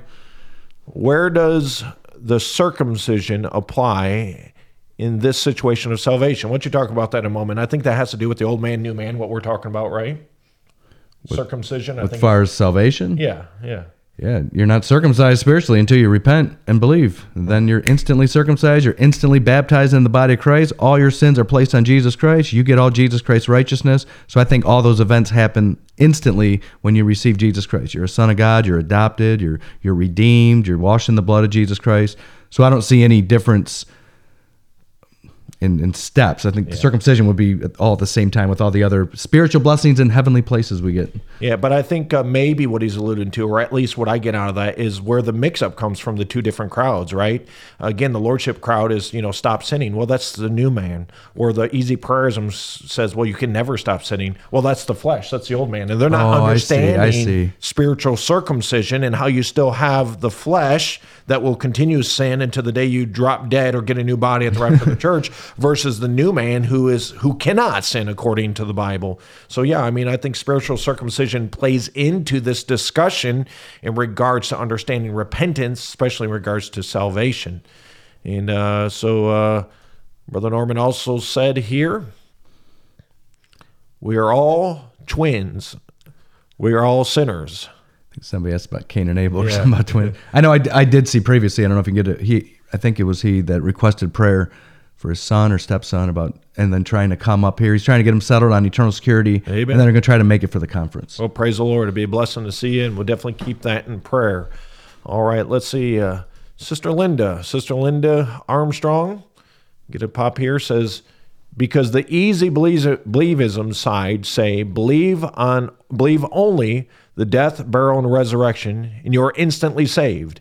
As Brother Beam just explained, we need to change how we word trust only the death, burial, and resurrection to put your faith in only the work that we trust in in is Jesus Christ. I'm sorry, uh, the print is very small on my screen, so I'm having a hard time reading it. Uh, but I believe I got the gist of that. And so yeah, I, I agree with that 100. percent Yeah, just got to be careful. And I'm, I'm not accusing you of this, but in a way, it, obviously, it is only the death, burial, resurrection. But it's how it's understood, how it's conveyed to the lost sinner, and how how they're perceiving it. And that's where repentance comes in. That's where getting them to understand that they're a sinner. Like that's not in the gospel, 1 Corinthians 15. Correct, but he died for sinners, and you read the rest of Paul's epistles in the book of Acts, and, you, and they do have to understand they're a sinner, and that's where repentance comes in. But you don't say, well, like I've not to get off on this, but I've heard people, I've heard PBI graduates on the street corner say, "You say you believe in Jesus, well, the devils also believe in tremble," and that's just like nails on a chalkboard to me. Sure. And I know what they're doing. I know they're not heretics, and, and they don't. I know they don't believe that works are necessary for salvation. But you got to watch that. Yeah. It doesn't say the devil believes the gospel. I mean, the devil, Sure. thou believest there is one God, thou doest Right. well. The devils also believe in, the devils believe there's one God. Right. I mean, Satan hasn't personally received the death, burial, resurrection. That's and the devils haven't either. So it's just got to be careful. That's all I'm saying. It's not just the death, burial, resurrection. Well, it is just the death, burial, resurrection, but it just has to be explained the right way. Just like the sinner's prayer, which we'll have to do one on that Yeah, sometime. amen. I'm totally not opposed to the sinner's prayer, either. but you have to do it the right way. Right. And there's not the sinner's prayer doesn't go against Ephesians 2 8 9, 1 Corinthians 15. Repentance doesn't go against that either Right. if you do it the right way. And I think they're help explain the gospel and, and how it's received better with, with that. Yeah. Well, brother, I think you mentioned it earlier. I mean, it's foolish, and we we understand completely that it's not how you study the Bible. You don't take one verse. Cody You- Waters' You, need comment. to take all the verses on the subject and you put them together. That's how the Bible's written. First Corinthians chapter Right. two commands us to compare spiritual things with spiritual, and so you don't just take one verse. You want to you want to understand salvation uh, and be able to explain it. Look at all the verses, New Testament verses on it. And again, I go back to you got to receive Christ, John 1.12. You must trust in the gospel after you've heard it, Ephesians 1.13. Um, you know, so I mean, you have to believe on the Lord Jesus Christ, Acts chapter 16, and you'll start understanding what all these things mean. And so, yeah, the biggest thing is making sure you understand the gospel, uh, make sure that you present the gospel in the manner, and make sure that they're trusting in the gospel alone. I see Cody Yeah, Waters. we'll get there. We're going to keep moving up. So, uh, Troublemaker. Amen. Brother Cody's a blessing. All right. Uh, I gotta meet this guy. I never. I feel like I know him. I don't do Facebook much, but I Yeah. I see his posts. Maybe. Brother Cody will get right with the Lord and come hear his Yeah, his pastor's there. Yeah, maybe he'll come hear his pastor preach this June. So, uh, anyway, Sister Margie. Is it Sister Margie? Yes, Sister Margie. Hi, Margie. Amen. I understand and believe. Praise the Lord. Yeah, that's that's good. Margie, she's got some good food posts. I've seen those. Yeah, I don't know where she's at. She, I think she's out of town or something. we miss you praying for you and look forward to seeing you in church. Quentin, let's kind of push through these, get some other folks in here. All right, he got it. The circumcision fix that at the, um, at the new birth. Yes, praise the Lord, brother Norman. We're getting up there. Some of these other comments. People forget about the mind. Brother Chip is right according to the Word of God. And I need to shrink that a little bit, but we're not going to do that right now because sometimes mess up. It's just a little off screen there. Amen. So let's uh let's go to the next one. Sister Margie again. Again, appreciate all the comments. If you have not, again, please like and share. Help us get the word out. This is so good. But think. That's what you brought up. You think. brother? Yeah. You think. Yeah. all right. Brother Norman, and some of these are a little bit old. We're trying to get there. Uh, spirit. I'm sure that had to do with something we were talking about. Amen, brother. Sorry, these comments as they, they age a little bit, my Yeah. mind forgets the connection. we should just connection hold off in the future and just have a section where we take them all. Yeah, that's why. Anyway. I'll explain that better next time. But uh, praise the Lord. All right, this is Brother Robert. Uh, I've understood repentance and faith are two sides of a coin. You don't have one without the other when it comes to salvation. Amen. We concur with that 100%, brother. You can't repent without faith in regards to salvation. They're inseparable. And so praise the Lord for that. Brother Norman. Amen, amen. Spiritual circumcision. You said it. Yes, praise the Lord.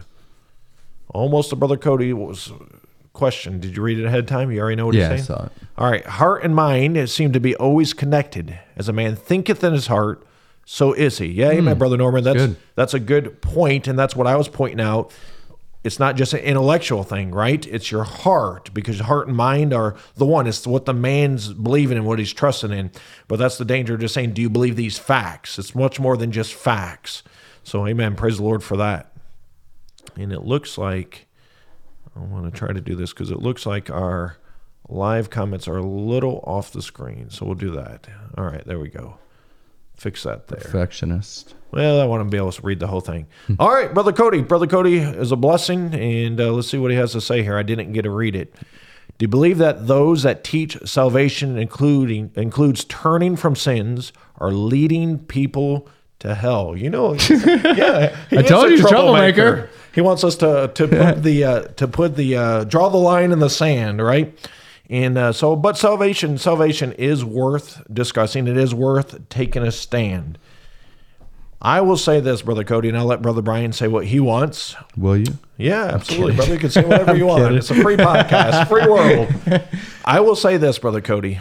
I will say it depends what that brother means and how he explains it. It's just like what do they mean by the word repent? But if he is telling them that they have to quit something, to stop something, be willing to turn from something, and, and that's what that individual trusted in because they stopped something, they quit something, then that individual is not saved because they've added to the death, burial, and resurrection. They added to the finished work of the cross of Calvary. And therefore, yes, that preacher would be guilty of preaching a false gospel. Now, again, it depends on how that is explained when that person is preaching that.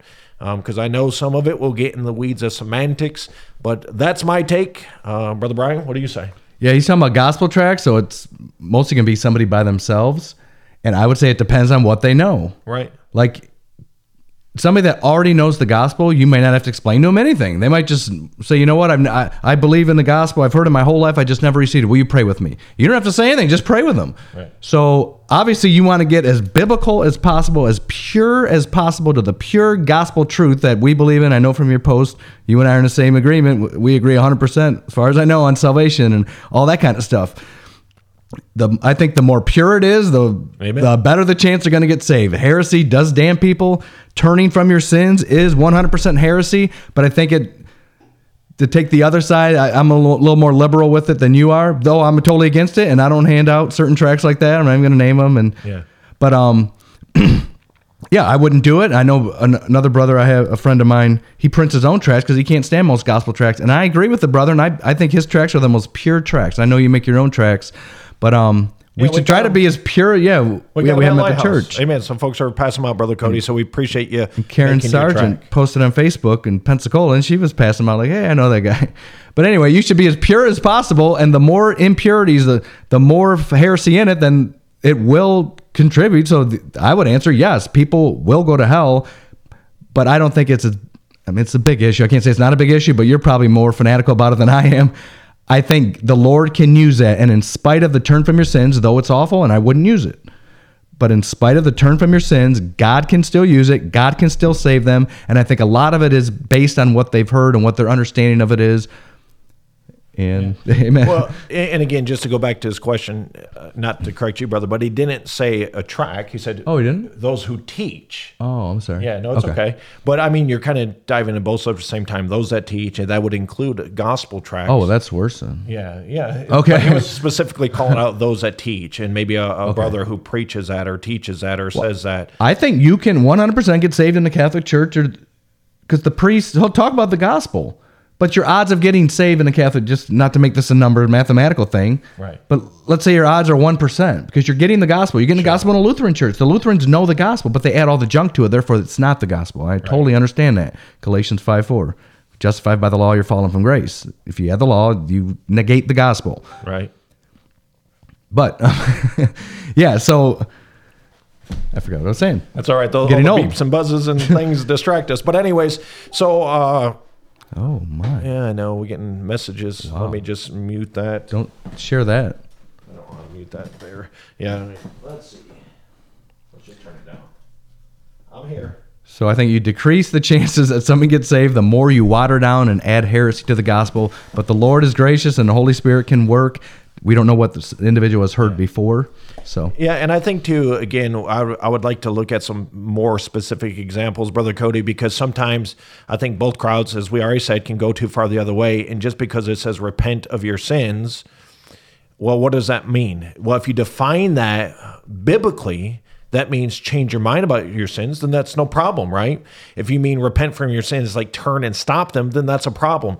But I think sometimes we view this thing, we get in this debate, and I'm going to get to uh, another comment that I just see that I uh, that I agree with it by brother Darren is sometimes we view it in light of all the knowledge we have. It really depends on what that sinner understands about it. And so just saying repent of your sins, if you define it as changing your mind, well, then that's perfectly fine, right? Because they do need to change their mind, at least about who they are as a sinner. Um, again, I think sometimes we get in all these semantic debates because we know what the word means and that lost person doesn't. But that goes with what you said, Brother Brian. Make sure you preach the gospel. It's pure, it's not adding works or stopping anything, and that's the best bet. But some tracks I'd be comfortable passing out that Brother Brian might not, and then Brother Cody might not. But uh, it really depends on how it's worded, and the wording does matter. But anyways, let's move on, and we can take other examples. Let's uh, kind of push through these, and as long as we got comments and questions, we can keep going. We will wrap up eventually. yeah, like the tracks have the gospel in it, and then right at the end it says turn from your sins, which is awful. I hate it. I wish they wouldn't do it. If I ever did a track, I wouldn't do that. Sure. But the gospel's already in there. They already got the truth. So yes, that's not good. It's not helpful, and maybe that would damn someone. Or the same with the person who's preaching a message. Sure. He died for you. He's your only hope. You must be born again. Jesus is the only hope. It's not baptism. It's not works. But you know, well, why don't you get saved today? Maybe that person right then and there got saved, or he's going to get saved, and then he's like, but you know, you need to turn from your sins, and he adds that in the end. Well, maybe one or two people that might mess up, and they might not get saved because of that. But I think the Lord is more liberal. Again, though it's awful, and I wouldn't do it, and I would re- talk to a preacher who did that, but I think God can overcome that, though He All shouldn't right. have to. Let's see this. Matthew said, Can you explain why some say we should not use the term born again? Well, I'll quickly address that. And we did deal with that in our two episodes on hyper dispensationalism. And those who say you should not use the term born again are at least leaning, if not full fledged hyper dispensationalists. Uh, Paul doesn't use that same word, but that concept, that idea is clearly in the Bible. He says, I have begotten you. Begotten means born again, begotten, you know, you begot someone. I begotten you through the gospel.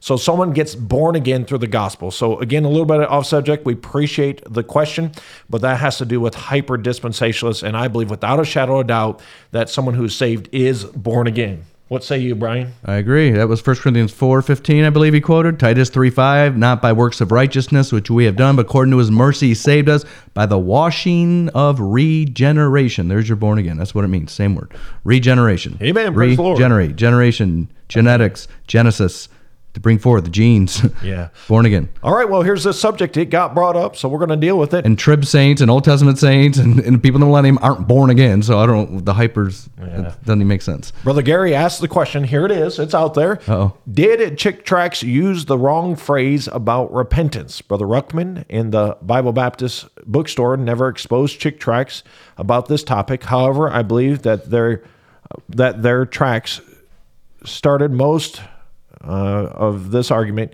Keep up the good work, brothers. So, I again, uh, just to be very specific, there is some chick tracks that I think are perfectly fine. Uh, they don't say turn from your sins, um, but there's others that I, I I don't care for. So, brother Gary, you'd have to give me the example of what chick track, and we'd be more than glad to. Uh, to give us or give our opinion on those. I do you know, like what Brother Cody does. If he has a chick track and he's going to pass out, he just scratches that little piece out there, right? The whole chick track is great, and he crosses out that turn from your sins. Um, so yes, I think if you're preaching that the fact that you need to stop sinning, you need to stop this, then it's wrong, no matter who printed it. Uh, the fact that uh, Bible Baptist book, bookstore and uh, Dr. Ruckman didn't expose it, well, I, I'm not so sure about that. They obviously sell them. Uh, Brother Donovan, Brother Dr. Ruckman are very clear on the issue of repentance and what it is and what it is not. Um, but, uh, you know, so that's my take on it. Yeah. Anything else to add there, brother? No. No? All right.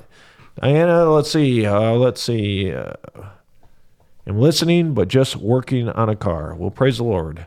Glad you're listening. Brother, Brother Norman. My son Steve is settled on eternal security. Well, praise the Lord, brother. Glad to hear that. Thanks to a witness. He needs uh, to know more. To know more. I love you guys. Well, we appreciate you, brother. We love you too. It's always good to see you. Looking forward to hopefully seeing you at our Wake conference. Linda Armstrong. Let's see what Sister Linda has to say. Sorry, the first comment is poorly worded, but the object of our faith is firstly in the death, burial, and resurrection, and secondly, we the person, uh, uh, we the person of Jesus Christ. So, what do you say about that, brother? Amen. Amen. Praise the Lord. Yeah, no worries. And, I don't know about first, second. I don't know if there's not. Yeah. I think they're all the same. Sure. Uh, but I, I think we understand what you're saying, Sister Linda. Yes, I mean obviously it's it's the death, burial, and resurrection. It's what Christ did for us. That's what saves us, and uh, you can't separate those things either. Amen. But an engaging audience. Yeah, praise the Good. Lord. We appreciate it. Acts sixteen thirty two shows that Paul explained further to the Philippian jailer the word of the Lord, not just verse thirty one. They spake unto him the word of the Lord and to all that were in his house. Yeah, Yeah. that's good. I've, I've noticed that too. That's Yeah, that's good, brother. And again, that's kind of what Brother Brian was saying. You know, it's not just he didn't just say believe on the Lord Jesus Christ, yeah, right? it's understood and implied, but there it actually says it. So That's good, brother. That's a good verse to point out. But that whole idea, again, I, I don't understand why even Bible believers are in this argument because we understand you don't read the Bible that way. You don't study the Bible way. The Bible's not written that way. God wants us to study it out. He wants line upon line, precept upon precept, here a little, there a little, compare spiritual things with spiritual, and then you get the whole matter, the whole subject. Brother Ahab Clark. I haven't talked to Brother Ahab in many, many years. I worked with Brother Ahab uh, in Pensacola, Florida. Thank Wow. you for turning in, Brother Ahab. Wow, amen. And uh, amen, he says. so praise the Lord. All right, Brother Norman. I had great teaching. Thank you, Matt Lefebvre. Yeah, Pastor Lefebvre is a blessing for helping me. I said that. I added that in there. And all you brethren for the teaching, for the teaching the Bible. Amen, brother. All right, Brother Cody says, and we're going to wrap up here shortly. Amen. Good answers. Well, we appreciate that, Brother Cody. We're, we're striving to preach the book and uh, to take a firm stance on what God shows us according to the Word of God. Feel free to jump in. Here's Brother Darren's comment. I did like this, and I agree with this. He says, I think a lot of the debate going on among the Bible believing crowd about the matters of repentance is a matter of semantics and a matter of something, uh, of sometimes setting one truth in opposition to another. I don't think much of anyone in our crowd really believes that one is saved by quitting sin. No. Perhaps some of us should be a little more willing to hear out what a brother has to say. Again, sorry about that choppy reading. The print is very small. But, Brother Darren, I, I always appreciate you and your spirit. And I, I lean the same way, brother. I really do. I, I believe that if you really got down to the issue when we talk to our fellow Bible believing brothers, again, we're not talking about the Calvinists. Well, the fundies, they Or the might, fundies. yeah, they're messed up. Some of them. And, well, even like the Calvinists with Lordship Salvation, right? I watched a little short video today on that guy Wicked, and he's you know runs with the um, Wretched or what? yeah uh, Wretched, maybe that's what it Yeah. is. Wretched. He runs with the uh, Calvinist crowd, and at least I don't know his all his beliefs, but definitely lean Lordship Salvation. But um, I don't believe these brothers who are Bible believers believe you have to stop anything. No. At least I'd like to give them the benefit of the doubt, right? So I, I agree with that, brother. I think that comment's good, and so praise the Lord. All right. Brother Mike, uh, Mark Meyer, praise the Lord, brother. He says, uh, Brothers, I have a question.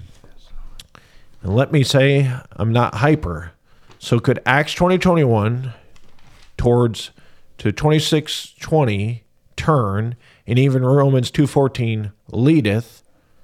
So what is Acts 26.18 really saying about turn? Yeah, I saw that earlier and read it. And wouldn't the truth, uh, wouldn't that, I'm sorry, it's so hard to read. And wouldn't the truth that mat, match meets, He's uh, he's saying the repentance is God's changing his. Mind. God's repenting, not us. He's throwing it out there. sure. What's the sec? He quotes. He quotes Second Corinthians four or something. Maybe I need glasses, brother. He's got Acts 20, 21, Yeah, 26, 20, yeah, we know those. Romans 2, 4. Let's do four. So what is Acts God leading to 26, 18 really saying about turn? But what is he? He quotes Second Corinthians something. Oh, yeah, there we go. Uh, Second Corinthians chapter 4. For verses- gospel be hid is hid of them that are lost, whom the God of this world is blind to the minds of them which believe. Let's go- let's go. Yeah, I don't know what you're saying there, brother. It says repentance toward God. That means two word toward God. Right. It's not God's repenting; it's ours. Romans two: the goodness of God leadeth thee to repentance. So I don't. It's not talking about God's repenting. Though God will change His mind if you're lost, you're not in the book of life, or you're you're a child of God. He doesn't know you, and then you repent. He repents and changes his mind. Amen. Well, praise the Lord. I don't have much to add. I struggle to even see it and read it, so apologize about that, Brother Mark. Well, I'll look at that maybe offline. And everything you said sounded good to me, Brother Brian, so I'm not sure what else to add.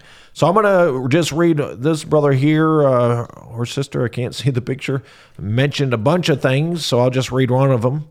Blessing from Oh, Lahore, Pakistan. Pakistan. Well, praise the Lord. Thank you for tuning in and joining us. We're going to skip up, Brother Norman. And then we're He's run out of chances. Yeah, I know. Amen. Never met you, Brother Brian, but look forward to meeting you and seeing Brother Chad again. Really hope to bring my son and daughter up to the conference. I have a very important mission that my kids know the truth. Please pray that they will mission. come. Amen. Praise the Lord. I'm a jerk in person, so No, you're not at all. So praise the Lord. All right, let's. uh We're gonna get head, get ready to wrap up. I'll look at a few more. Uh, appreciate everyone's comments. Brother Gary said, "You're right. Uh, you're right, brothers. God can use anything in getting people saved. Your ministry is a blessing. Well, we appreciate that, and hopefully, we don't sound too liberal on the issue. We're just trying to say, be gracious with one another, especially Bible believers. Give them the benefit of the doubt, especially as Brother Darren said. And uh, again, I think a lot of those things depend on what the what the sinner is trusting. Now, again, we if we're printing something, we need to make sure it is as biblically accurate and correct as possible, and definitely don't want to print something that could damn them. So I would never ever recommend printing or using something that tells them to stop sinning or anything like that, because that's not the gospel. All right, brother. Right. If you think about it, you got the Catholics over here, the JWs over here, and you have the Bible believers here. Obviously, we think we have the purest form of salvation message there is. Well, the closer you get to the Catholics, the worse it is, obviously. So turning from sins, you're getting closer to Catholics, to JWs, to Acts 238, holiness. So so it's going to have some effect. And it's obviously should be shunned and we shouldn't partake in it, but yeah, I think God is gracious, but the more heresy you get, the more. Sure. So I think the more you are, just mathematically, the more likely it is you're not going to get saved. So Yeah. you want to be as close to the Bible as, as you can. Brother Cody said, right, but repent of your sins isn't in the Bible. And almost all people that I've asked believe it means to turn from your sins. And again, brother, I'd say that's uh, you know going to be something that you're going to have to decide, and I know you already have. But again, if we define the word according to what it means in the Bible, then I think it is perfectly fine to say change your mind about your sins, right? Now, if that person is saying that needs to stop or quit, then obviously that's an issue. But that has to do with maybe a track because no one's there to present him or explain it to him. But if you're preaching or teaching that, I sure hope you understand that you need to explain what that means if that's how you're going to use that word. Now, I'm not going to say that when I'm witnessing someone, but I'm just trying to show that if you use the biblical definition of repent, which means change your mind, then yeah, you do change your mind about your sins. But more specifically, you change your mind about you and your sin of unbelief that you haven't believed on the Lord Right. Jesus Christ. Yeah, I wouldn't use plural. Right. Yeah. Because in John 16, he says sin, the sin of unbelief. Right. Brother John Elam, Brother John's a blessing. Praise the Lord, Brother John. What would you ring? I'm sorry. Why would you ring every thought? Uh, I think it should have said bring or brought every thought into captivity according to the knowledge of God if you're going to repent of it. He's asking the question there. Why would you bring? Well, that's I, am not sure what the really the point of that is. What do you understand what he's saying? As far as salvation or for the Christian? I Well, don't that's know. what I'm saying. I mean, obviously, that instruction that's for the Christian. Yeah, that instruction. That's what I'm thinking. That instruction there, Paul's writing is for the Christian. It's not for the for the lost. But maybe, brother John, that's what you're referring to. Um, so I'm not Yeah, sure. so you wouldn't do that unless you're going to repent of it. Yeah, exactly. Amen. Bible believers need, uh, I'm sorry, Bible believers need not argue about salvation and eternal security or repentance. I agree, brother. There's so many things that we are, Brother Brian says this all the time. We are such a small crowd in regards to saved Christians. Uh, folks already, you know, try to, you know, nitpick each other to death. There's no reason, there's no it's not a shock that we don't have any unity. Um, but I know that sounds compromising some because salvation is a very important issue, and we believe you need to have it right. So, any other comments on that? I want to comment on a previous thing. I might have misunderstood. You talked about repent of sins isn't in the Bible. That term is not in the Bible, but repenting of sins is all throughout the Bible, certainly in the Old Testament. Sure. And it's for the Christians, 2 Corinthians 12, 2 Corinthians 7. We're supposed to repent of sins. yeah, well, And that can include change of mind about sins, and, and that will include turn from sins. Read Ezekiel 3, 18, 33, read Jeremiah. They are to turn from their sins. Jonah, they, they turned from their sins. That's all throughout the Bible. Yeah. So I don't know if, I mean, yes, technically you're right, but there's nothing wrong with, no, that's Old Testament salvation. That's Sure. not for the New Testament church for salvation. But it's in the Bible. It's biblical to repent of sins, biblical to, re, to turn from sins. And that exact wording is not in there correct. Like Brother uh, Deering's book, he mentions Book of Mormon 13 times or something, repent of sins, but it's not in the Bible. But that idea, that thought is certainly all throughout the Bible for the saved and the lost in the Old Testament, not for the lost today. Yeah. And that goes with hand in hand back to the comment of, you know, well, the blood's not mentioned, you know, or, you know, or do you have to mention the blood? Do you have to mention repentance? No, you don't. But the idea there about being born again, the idea is there. And again, I just refer, we got many other verses, but for the, for the Christian who is saved, Second Corinthians chapter 12, verses 20 and 21. And Paul tells them that they, you know, to repent. He tells them they repented of the uncleanliness and fornication and lasciviousness which they have committed. He's not simply telling them to simply change your mind about it. He's telling them to stop. So the principle, the idea is you change your mind about it and stop it. That's what Paul is instructing them to do. And like you said, Jonas, they turned from their wicked ways. You know, they repented. Um, so and other verses there too. But let's let's move on there. Mm-hmm.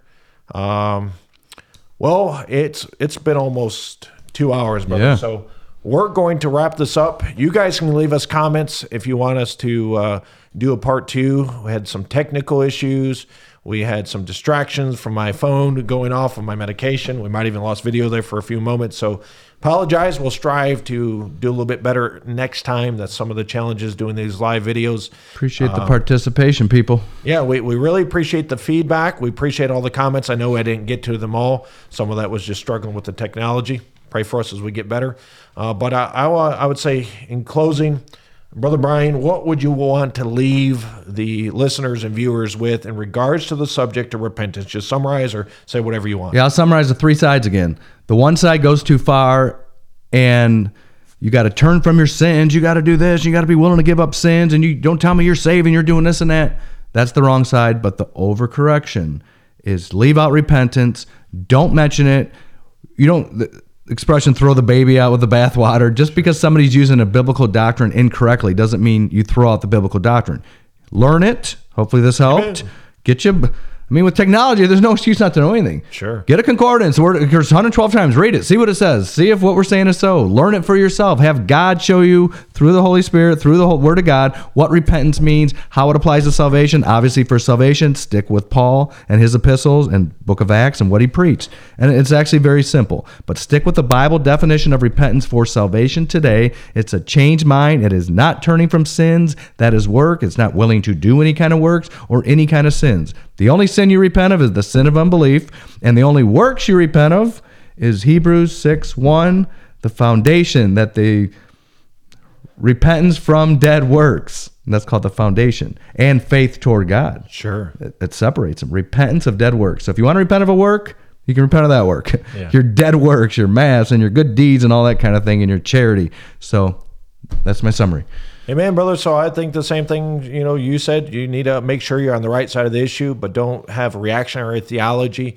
And again, I would encourage you, some of you brothers that never want to use the word repentance in any connection with turning from sin, go back and study those verses. Go back and look how a Christian is, uh, you know, told to told to repent, and, and and that's in connection with turning to sin. Go back and study the Old Testament. But again, there's a dispensational truth there. There's a truth there that we understand clearly has nothing to do with salvation. Uh, if you want to say you need to repent of a, of sins, it's only one sin. That's the sin of unbelief. And uh, so believe on the Lord Jesus Christ, thou shalt be saved. And like I always say, uh, do something for the Lord Jesus Christ. He's been so good to you. Amen. Get out there, get busy. Don't just spend your time on Facebook arguing with the brethren. Uh, study the Bible. Be fervent. Be bold as a lion. But do something for the Lord Jesus Christ and learn to be gracious and learn to be long suffering with the brethren.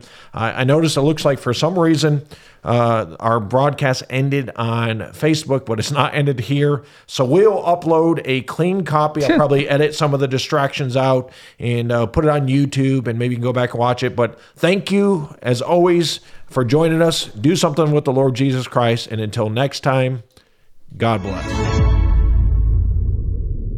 The key to understand the Word of God is for the author to show you what the thing says. If you understand that book, you get for the author. Then he opened their understanding.